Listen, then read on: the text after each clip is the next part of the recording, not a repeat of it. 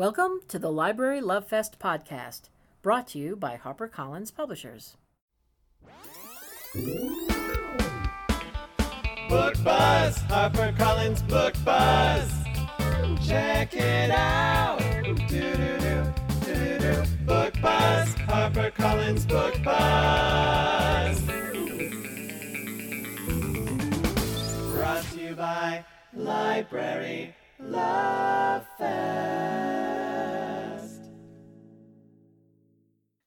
Hello, everyone. This is Chris Connolly with the HarperCollins Library Marketing Team, and it is my great honor today to be interviewing Mr. Neal Stephenson, the New York Times and revered best-selling author of Cryptonomicon, Snow Crash, Reamde, Seveneves, Rise and Fall of Dodo, which you co-wrote with Nicole Galland, amongst many, many more. Thank you so much for joining me today, Neal. It's good to be here. So, your next novel, Fall or Dodge in Hell, is coming this summer, and it's a sequel of sorts to your 2011 novel, Reamde. Could you kind of tell listeners what the novel is about and how it ties to Reamde? Yeah, it's not your uh, ordinary sequel. It uh, takes us off on a pretty wild tangent from uh, from the end of Reamde, but it involves uh, a few of the same characters. So, at the risk of spoiling the first couple chapters, what happens is that the main character, whose nickname is Dodge, dies during a uh, routine medical procedure. And somewhat later, his brain is scanned and he is brought back to digital life in the cloud as part of an experiment on disrupting death. And so the uh, the book follows a kind of uh, two track storyline where uh, one track is techno thriller type a story that's set in uh, in the world we all live in, and the other track is detailing the adventures of the digital reincarnation of Dodge in the digital world. And the timeline is really interesting. And you've spoken before how your novels are usually, you know, they're they're more than one novel. They're usually like three novels built into one overarching story. But one thing that I found really striking early, you know, Dodge, he he passes away and then they're still working on the technology to get to the point where they can really do a, a quality upload of his mind but you follow his grandniece sophia and she's with her friends she's traveling on this road trip across america and they go through ameristan and you describe some of the circumstances surrounding this not so different world from the one we're living in now. Could you talk about that both with you know kind of the religious fragmentation and and how people are being fed news? That kind of causes a feedback loop. Sounds a little familiar. Yeah, so Ameristan is um, not just one particular geographical region, but it's a kind of place that's everywhere and nowhere at the same time. The boundary between Ameristan and the rest of America is is sort of uh, surrounds every city and runs parallel to every interstate highway. But I guess to make a long story short, it's kind of me thinking that although we might look down our nose sometimes at regions of the world that are torn by sectarian strife and religious controversy, at any given point, we're only one or two generations out from becoming one of those places. Hmm.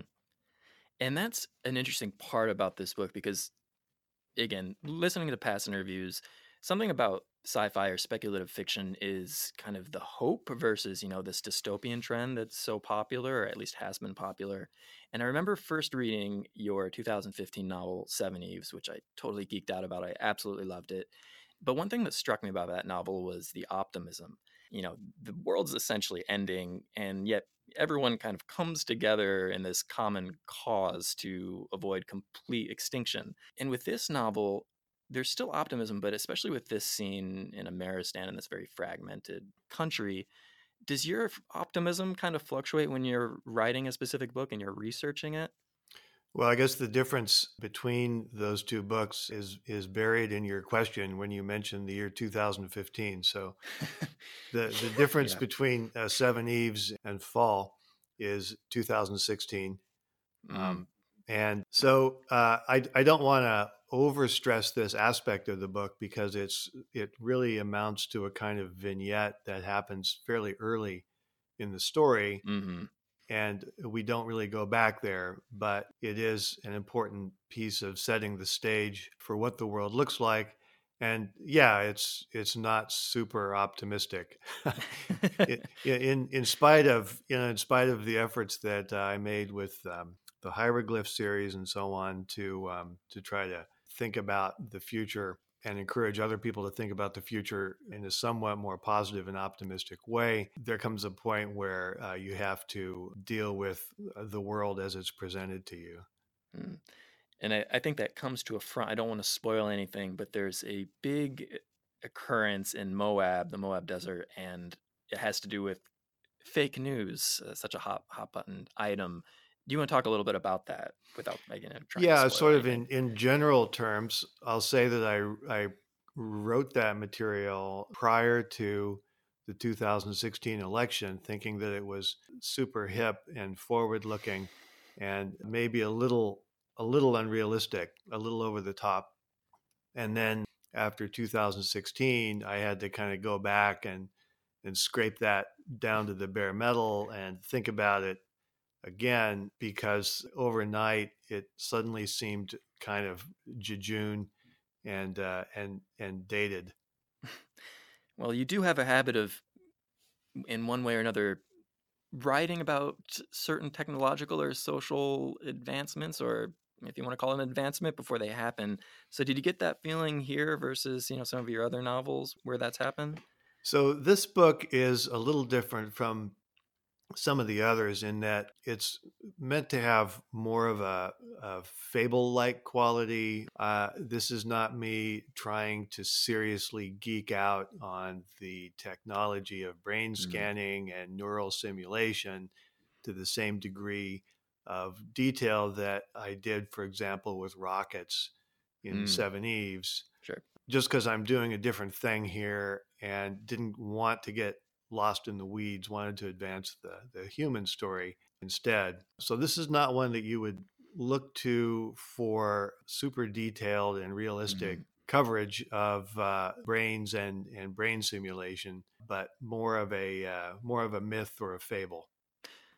and and that is i mean as the story progresses and we do become more entrenched in that really really fun adventurous fable story we spend less time in meat space and i didn't know if that was a case where again i know you said you know don't read don't read into this too much but essentially what happens in the story is brain upload becomes a far more normalized thing in society and most people are doing it do you feel like that means the real world becomes slightly less important for people as the afterlife becomes this very tangible, attainable thing? Well, there's a, a sort of blend from one state of affairs to another over the course of the, the book that I think it, it's hard to to fully answer your question without kind of revealing the entire Mm, architecture uh, of, of the world. But certainly the uh, it covers a long span of time. So some of the characters are something like 100 years old by the time we get to the end of the book. mhm, And over the course of the story, most of the characters that we meet early in the book have grown old and, and died of various causes and made the transition into the, the digital realm. So, along with that, it's kind of natural that we spend more time with them where they've been, where they've gone to, uh, and less time in in meat space with the, the the dwindling minority of characters who uh, who are still living there. Sure. And I think, you know, we, we talked about the kind of the latter half of the of the book being this, you know, kind of great fable, but you also have the opportunity in the midst of it to write this creation myth. For those of you listening at home, again, Dodge passes away. They're working on doing this brain upload and then finally, you know, turning him on, you know, waking him up. And he's the first, and he's this, you know, doesn't really know what's happening. He's waking up, eh, to use your term, to chaos did how was writing that creation myth and was it challenging in any unique ways Uh, well, chaos is a thing I've been thinking about for a long time. I used to have uh, dreams about it when I was a kid, back in the days when uh, we had analog television and a, uh, a, a television set that wasn't tuned in properly would just show Mhm. static and, and play white noise on the screen. And for some Mhm. reason, that sort of got into my brain when I was a kid And later on, when you read uh, origin myths from from various ancient mythologies, there's frequently depiction of of God or a God fashioning the universe, making the world out of chaos. And so more recently, you know, we've chaos has become something that mathematicians and scientists talk about. And so I've always been a little bit drawn to the idea of chaos and the idea that something can be made out of of chaos and that things can revert back into chaos mm-hmm. over time. So that's definitely a theme that is is is addressed over and over again in this book. And you also have a pretty extensive background in game design. So how did that play into this story? Well, I, I don't necessarily think of myself or or call myself a game designer, but I've kind of been around it enough mm-hmm. to get a sense of what real game designers do for a living and what the engineers who implement those designs do for a living. And it's uh, kind of a fascinating industry in that you've got a, a bunch of, of geeks and artists who are who are trying to simulate a coherent reality in a way that that will actually run on real hardware. And so as such it's subject to constraints on on engineering. There's only so much memory uh, available. There's only so much processing power that you can throw at the problem. And so both the engineers and the artists have to make thousands of of decisions ab- about how they're going to simplify the process uh, how they're going to get the simulation to actually work uh, on the equipment that they've got. That mm-hmm. is all sort of reflected in the in the book as as the as the digital universe starts out in a very crude form and develops greater complexity and mm-hmm. realism as the years go by. And that's always something I've found fascinating in your work is you know when very smart creative people with huge aspirations and that butts heads with the very real world limitations of what technology is at that moment. And you've talked about your love for Dungeons and Dragons role playing games before. And the last third of this book is very much this epic fantasy quest. And it's a lot of fun. And I'm just curious if you want to talk about writing that because you, you know, gently poke fun at certain tropes therein. It can be a little difficult right now to to just write straight up high fantasy narrative without some level of self-awareness about everything that's that's gone before. It's it's it can be difficult to kind of play that straight. And so in this case, what's going on is that you've got a world of people who have woken up, they've died, uh, they've come back to life in digital form, uh, and they've forgotten almost everything. They um, but they've still got certain kind of fractured memories and habits of thought uh, that are reflected in their scanned brains. And so the world that they create is sort of cobbled together from uh, fragmentary memories and just notions that they're carrying in their heads about the way things ought to be. And and part of that is, you know, what did they read? What movies did they see? What games did they play mm-hmm. when they were alive? And so all of those things kind of end up uh, being manifested in the the new digital world that's mm. created, but it's in kind of a mashed up and mixed up form. Well, and like I said, it, it was a lot of fun to read. Really enjoyed it. But you know, one thing I I think with both creation myth as well as you know classic fantasy story is the concept of evil you know there's always this great evil involved or behind the scenes and in Fall or Dodge in Hell, we have El Shepherd, who would be considered probably the antagonist of this story. When you're writing a book like this, do you deal with evil with a capital E? Is that something that you you write, or is it more you're just looking for some like an antagonist to move the story along? Well, on one level, you do need an antagonist to move the story along, and he's definitely that. But it's um, it's it's interesting and and maybe useful to think about where do we get the idea of evil? Where does it mm. come from? When you see Sauron in The Lord of the Rings or some other kind of legendary bad guy, you at some point have to start asking yourself what motivates these people You know, I mean, just, I don't think most people just get up in the morning and say, I'm going to be evil today. Mhm. So even even Sauron uh, has got to have um, some kind of a plan or some kind of vision of where this is all leading. And there have been some really interesting takes on the Lord of the Rings mythos, for example, in which people try to write stories from the point of view of an orc in Mordor Hmm. who uh, is just a sort of hardworking, you know, miner or a Yeah. soldier in an industrial economy, and the uh, the elves and the humans are this kind of quasi-fascist, uh, you know, aristocratic group that thinks they they all think they know what's best. So rather than just put in an evil guy Mhm. and have the evil guy do evil things. Uh, what I'm trying to do here is is write a book in which there is that antagonist, there is the big bad, Mhm. but the big bad has got a plan and a reason for for what he's doing that that isn't necessarily obvious to most of the people who are living in that world. Mm. And that really does, I think, you know, the greatest villains are generally ones who are not one dimensional, just evildoers. They they have their reasoning that they can justify to themselves, and occasionally you might a, a little bit of you agree, depending on on your personality. But I did find him absolutely fascinating. One thing, and I, I know we want to avoid getting too speculative here because it is it's, it's a great, fun fantasy novel. There, at least the, the last third.